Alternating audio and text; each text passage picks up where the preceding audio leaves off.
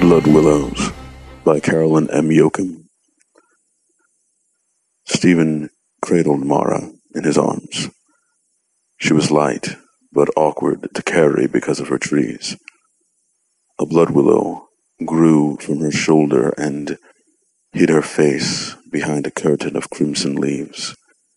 Its trunk was pale and gnarled.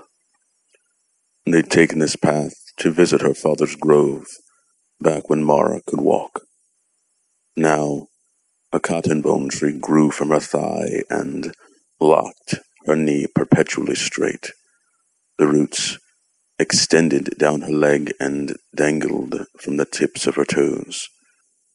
Natasha and Evan toddled behind him with Grandma Angie between them. See the cotton bone trees? Angie pointed at a grove. Grew a long time to get that big. The bleached white cotton bones stretched up into the clouds.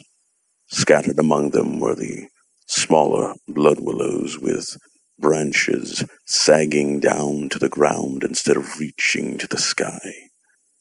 Bright red blossoms dotted the branches like a troop of ladybugs. Will mommy bloom too? Natasha asked, noticing the flowers. We'll see, he answered. Stephen? Mara called. Come look at this. She stood in front of the bathroom mirror with her shirt knotted up above her rounded belly. He smiled. Are the twins playing soccer in there? No, this. She pointed to a red bump on her hip. Bug bite? It's been like this for three days.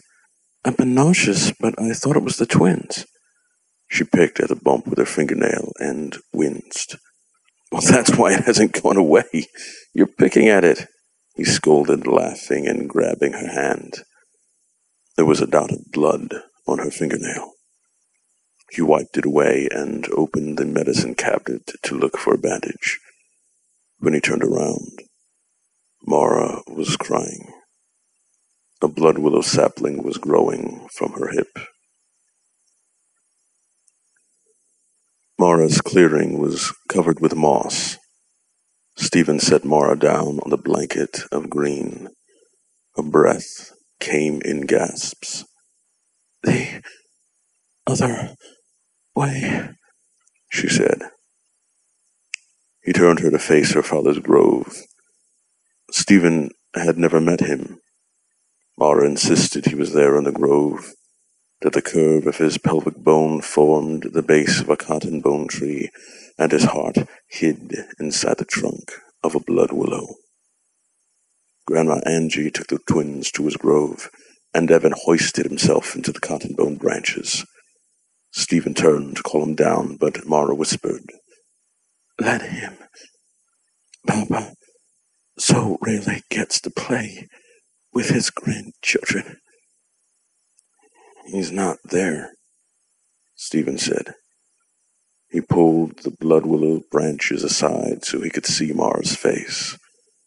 Her eyes were clear blue but unfocused. He'll be so happy that I'm here. Already, her roots dug into the ground around her.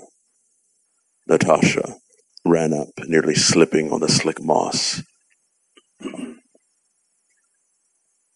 Mommy, Grandpa is blooming.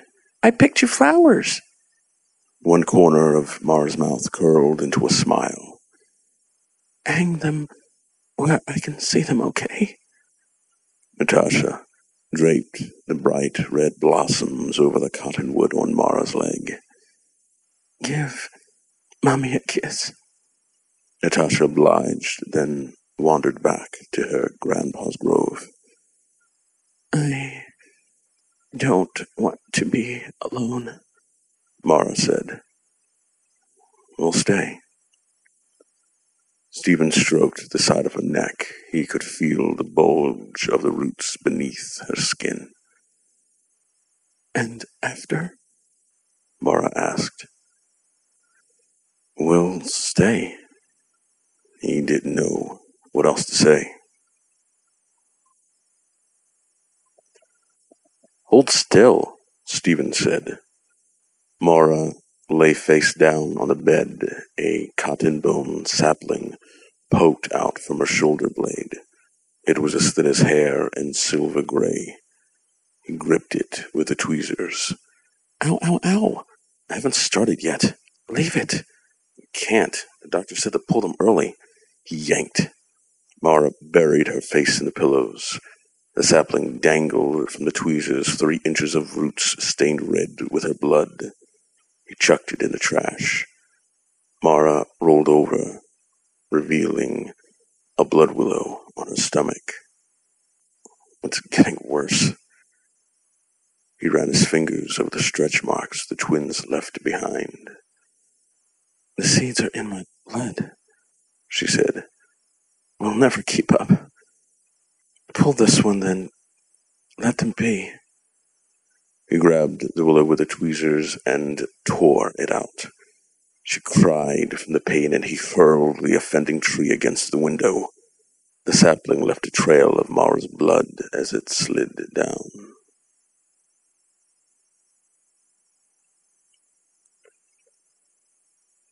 The sun set, and the air turned crisp and cool. Should I take the twins home? Angie asked. I don't want to be alone, Mara whispered through the roots in her throat. I'll stay, Stephen said. Mara didn't answer. Natasha and Evan pushed in under her branches. Time to go home, Mommy, Natasha told her. Mara strained against her roots to bring one arm up and stroke Natasha's cheek. Go with Grandma and be good, okay? She reached for Evan, but he was too far away. Stephen nudged him forward. That goes double for you, young man. You be good for Angie and Daddy. Bye, Mommy, he said. He put his head against her cheek. I'll come climb you tomorrow. Angie hugged Mara, then led the twins away. Stephen leaned against the trunk of Mara's willow and cradled her head in his lap. They talked about the twins, about Angie, about anything that wasn't trees. When she got tired, he talked for both of them. A constant chatter so she'd know she wasn't alone. Stephen, Mara whispered. He stopped talking for the first time in hours. She coughed and gasped. Stephen brushed his fingers over her hip, her stomach, her neck. He remembered the trees they'd pulled, small victories before this final, crushing defeat. Silence filled the clearing. There was no wind to shake the leaves and no breath to rasp and rattle in Mara's chest. Stephen stayed and talked to her trees. The sun rose, and in the warmth of the morning, Mara's willow smelled faintly of flowers. He pulled her branches closer and squinted in the morning light. Scattered among her leaves were tightly curled red buds, flowers beginning to bloom.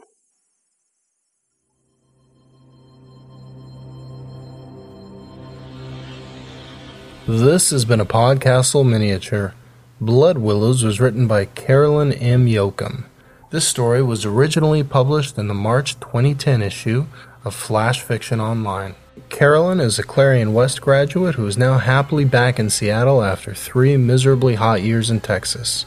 Her fiction has appeared in Asimov's Fantasy Magazine and Beneath Ceaseless Skies, among other places. Her story Stonewall Truth was nominated for a Hugo Award this year. For a more complete listing of her work, check out her website at carolineyoachim.com. The story was read for you by Vostriel Bloodfrost. He's a Screenwriting U alumni with several scripts under his belt and looking toward his first deal. He studied acting in the Wilma Theater in Philadelphia for two years and was offered a scholarship to the University of the Arts in the same city for acting. He loves muscle cars, tattooed women, and anyone who is willing to bleed for what they believe in. If you run into him in the French Quarter, he'll buy you an order of beignets and a cafe au lait if you promise to tell him your story.